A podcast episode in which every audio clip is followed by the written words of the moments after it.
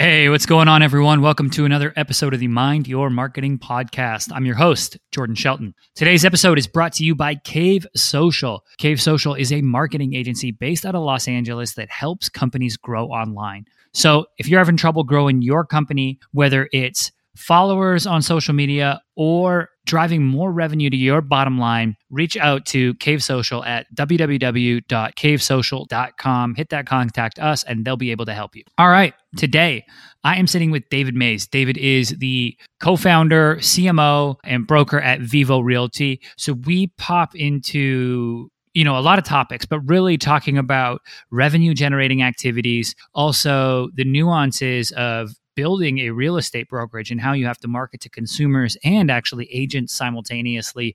So if you're in the real estate space, interesting episode. And more so if you're just a small business owner and, and you want to talk about, you know, revenue generating activities, it's a solid episode. So sit back and enjoy, and I'll see you guys on the other side.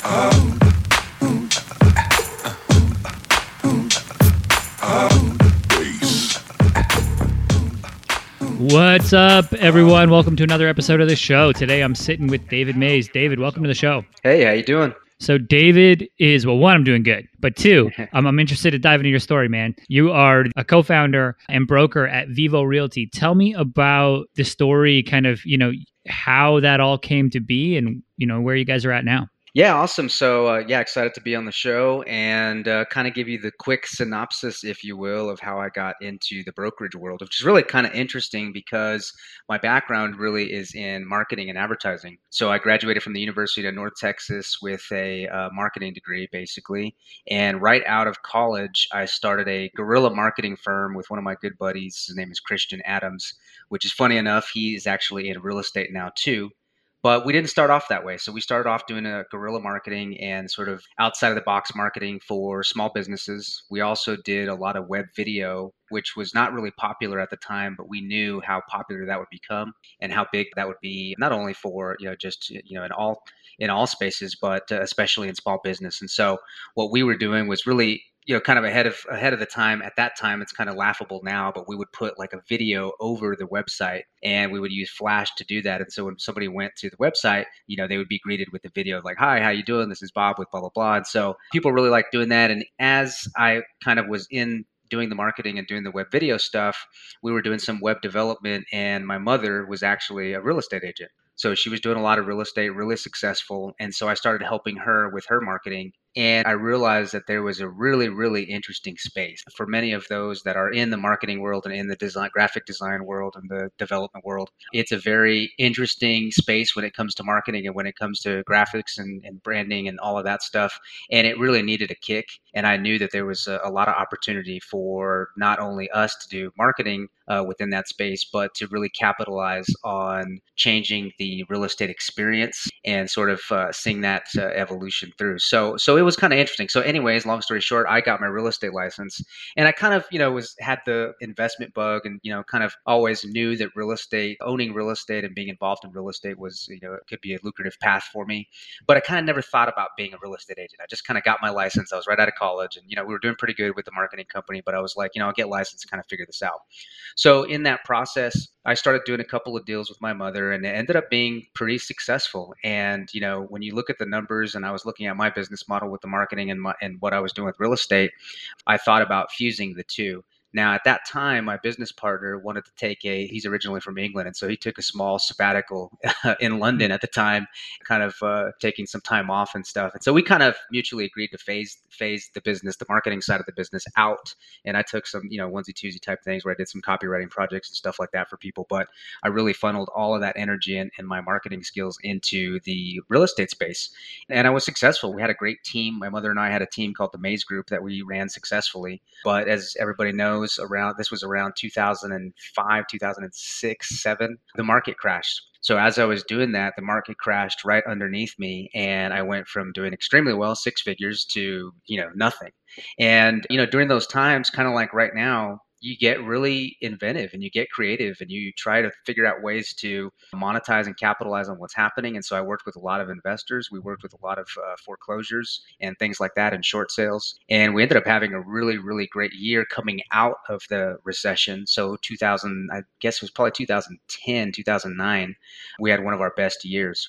And so during that process, my mother and my father, we decided to start our own real estate brokerage and in 2011, we started Vivo Realty. So both my mother and I had built up a lot of systems and a lot of skill sets when we were a team that we sort of fused into creating our real estate brokerage. And you know the rest is sort of history. Now we have about 60 agents, and we've got uh, two locations. We've got a location in Plano and a location in Dallas the brokerage space, and I'm sure we'll get into this a little bit later, is is one of the most challenging things I've ever done, not only from a marketing perspective, but if you think about the dynamic of a real estate brokerage is we manage and support and help, you know, 60 other small business owners because they're all 1099 and we help them run their business. So every day is different. Every day is challenging, especially with times like this where you know we're uh, the showings and things like that can be hindered a little bit, and we have to shift models every day is exciting and every day is different, you know. But yeah, this year we've been really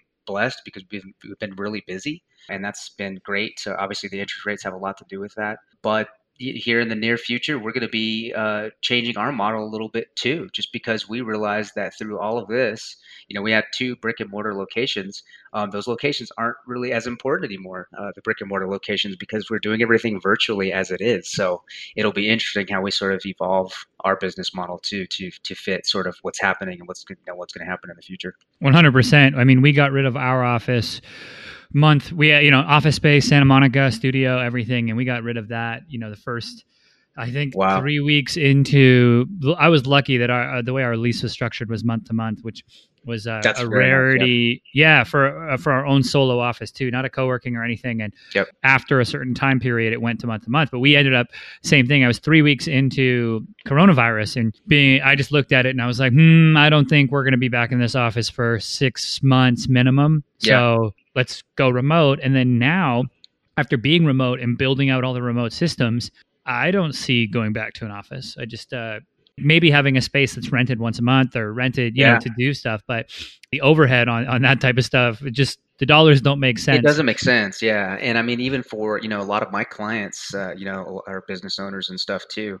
And it's amazing. They all went back and they rebuilt their home office, and I sort of did the same thing. So you know, I said, you know, just like people were going and doing their home gyms and stuff like that. I mean, I kind of had to rearrange and do some things in my personal office and you know you got to just work with what makes the most sense and uh, mm-hmm. to your to your point sometimes the brick and mortar locations don't make sense if people can't come in and that's the way it is right now you know you know and something you said that i want to elaborate on for the listeners so mm-hmm. one of the things that brokerages have to do I, which i don't think a lot of people know this the way that like a brokerage works in the traditional sense so right. like Vivo Realty or what some of the listeners maybe, you know, nationwide might know as a, hey, your local Remax, Century 21, Compass, you know, name.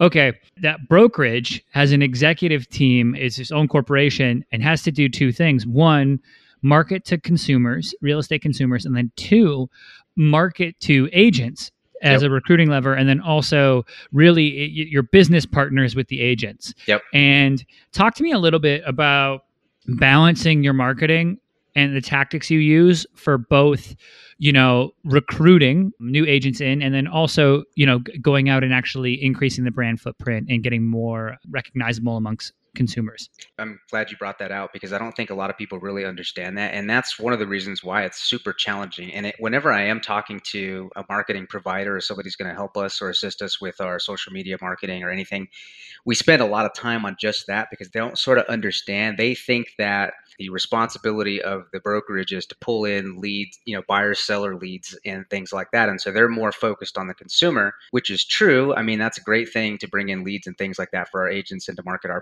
properties. But at the same time, the brokerage makes income on those agents, recruiting agents, number one, and then those agents being successful. So, number one prospect for a brokerage or number one niche is going to be the agents. We really want to recruit those agents. So, we have to spend a lot of time and energy focusing on that aspect of our marketing first. And then once we pull in the agents, we want to be able to make the agents happy and make them successful by telling them this is how our firm markets those listings and those properties that you're getting. So traditionally, you know, what's kind of interesting is we did a lot of face-to-face old school stuff. I'm also a real estate instructor at one of the local real estate schools, which that's, you know, sort of been on hold with everything that's happening. We can't do face-to-face classrooms, but um, so they're doing a lot of online format type stuff. But that was a big way for me to have outreach to potential new agents that were coming into the business. And so we would spend a lot of time recruiting through the uh, local it's called champions real estate school and so we do a lot of recruiting and speaking there. And then just you know organically through my teaching i would naturally have students come up and talk to me about the brokerage and things like that. And so that was really important for us. That was one uh, real important aspect for us. But since that's sort of really changed we've now shifted to doing a lot of email marketing. Is very important for us and a lot of social media marketing. To further add insult to injury on the real estate side of things when you're marketing for agents we can no longer target certain demographics on Facebook. Facebook, with federal fair housing laws and equal employment laws, we can't now go after a certain demographic of people. By demographic, I mean age group, uh, income brackets, and so on and so forth. And so it, it's really challenging to market for real estate uh, agents on Facebook and also challenging to market for buyers and sellers on Facebook. But we have found that spending our money on social media has been the biggest ROI for us but also the email marketing has proved very successful too. So if you're in front of the agents enough and they see your message enough, they'll engage with it. And when they engage with it, it doesn't happen overnight, but if you're staying in front of them, eventually they'll want to reach out and they'll want to chat with you and stuff like that. Yo, go ahead. Yeah, totally. It's one of those things where the outward marketing, the social media really provides the air cover for the account based marketing that's happening behind the right. scenes. And yeah, and it, it's you know something that other businesses use. Talking with other executives on the show that in other companies and other industries, you know, a lot of times, like you said, the social is just something to get the wheels turning, and then it's really those face to face conversations and you know the sales process and selling your company and why the right. prospect of working there, which is in any industry, right? Like when you're going after a top producer in any industry, it's hey, you better have some unique selling propositions about your company, and then have your social or your email or your traditional print, whatever you're using for marketing is really your air cover. So yeah, I, I'm right there with you. Now, talk to me about you know starting your own brand, Vivo Realty. Talk to me about I guess the importance of there's four affirmations I see on the site, and really talk to me I guess about having a purpose and a deeper mission. You know that really defines the brand. Yeah, you know, and and that's another good question as well. And because when you're sort of thinking about starting, uh, especially in the real estate space, you know, the kind of go-to is what's been done before, right? People will usually use their last name. Uh, both my mother and I, when we had a uh, team, we used the Maez Group, so we kind of had that. And one of the reasons we didn't want to use that same name is that we, when we hired our agents, we wanted them to feel comfortable about putting not someone else's name when they're putting their sign up in a yard. I wanted them to be able to have something that they could create within our firm. And so we really wanted to be that support and that backbone. And, you know, back to the affirmations and things like that. When we created the name Vivo, the word Vivo is Latin for living. And so a lot of people think, oh, Vivo, Vivo, what's, you know, it, and it does, you know, there are other languages that use, that use that a lot in their language, but it's a Latin term that means living. And so even our hashtag is start living. And the reason why we chose that is one of the things when I first started this business that really, you know, got me down is when you're starting your own business, there's a lot of failure and there's a tendency to burn out and to work too much and to really try to reinvent the wheel when I looked at how my mother was running and operating her business, she really integrated the real estate business into her life. So, for example, instead of uh, not doing anything on the weekends and dedicating her entire weekend to real estate, you know, she would fit fitness in, she would fit spending time with family, she would fit, you know, being able to enjoy herself. And then the real estate just weaved itself into that. What we wanted to do is teach the agents to have and operate a business where they worked mostly from referrals and they were able to create a six figure income within this industry but also enjoy their life and not make everything about working on you know we all want to work on behalf of our client obviously but not burning yourself out. And so that was really really big behind the purpose that we created this company and we wanted to really use that start living as not only when you work for yourself are you uh, in control of your own time but uh, you know it's your business and so you're not working for you're not an employee you're not working for somebody else it's yours and so we really wanted to instill that in our agents and really show them how special that really is to be able to own and operate your own business make money and still enjoy your life Totally. And that balance, and that's where I I'm with you. I don't necessarily believe in like a balance or like it's a switch where you, hey, turn That's one right. off and turn the other one on. I think they're so integrated Yep. with each other, especially when you are an entrepreneur and it's more like levers and the the one's always going, but you know, hey, okay, I'm going to be a little bit more on the family lever right now. I love uh, that. Yeah, love that peel- terminology. and pull back on the you know business but i'm right there with you talk to me now right okay you're there start this company family business getting there really i guess is there anything that's coming down the pipe that you guys are really excited about from a, a growth perspective whether that be in recruiting or you know from a consumer play Yes, I think so. And you'll actually appreciate this too from a marketing standpoint is that my background and my passion being marketing, I really started diving back into direct response marketing. And the reason being is that, you know, when, you know, when a lot of these students that are probably in college now, when you're learning about marketing, they're going to teach you a lot about a very broad, a broad level of marketing and not direct response marketing. So you may be wanting to be a copywriter or an advertising, working in an ad with an advertising company, and they're trying to appease board members and win awards and, and those kind of things, which is great. And, you know, sometimes it's over the top creative again, which is great. They're trying to win awards and stuff. But when it comes to small business marketing, we're trying to make the cash register ring. We're trying to get people to pick up the phone.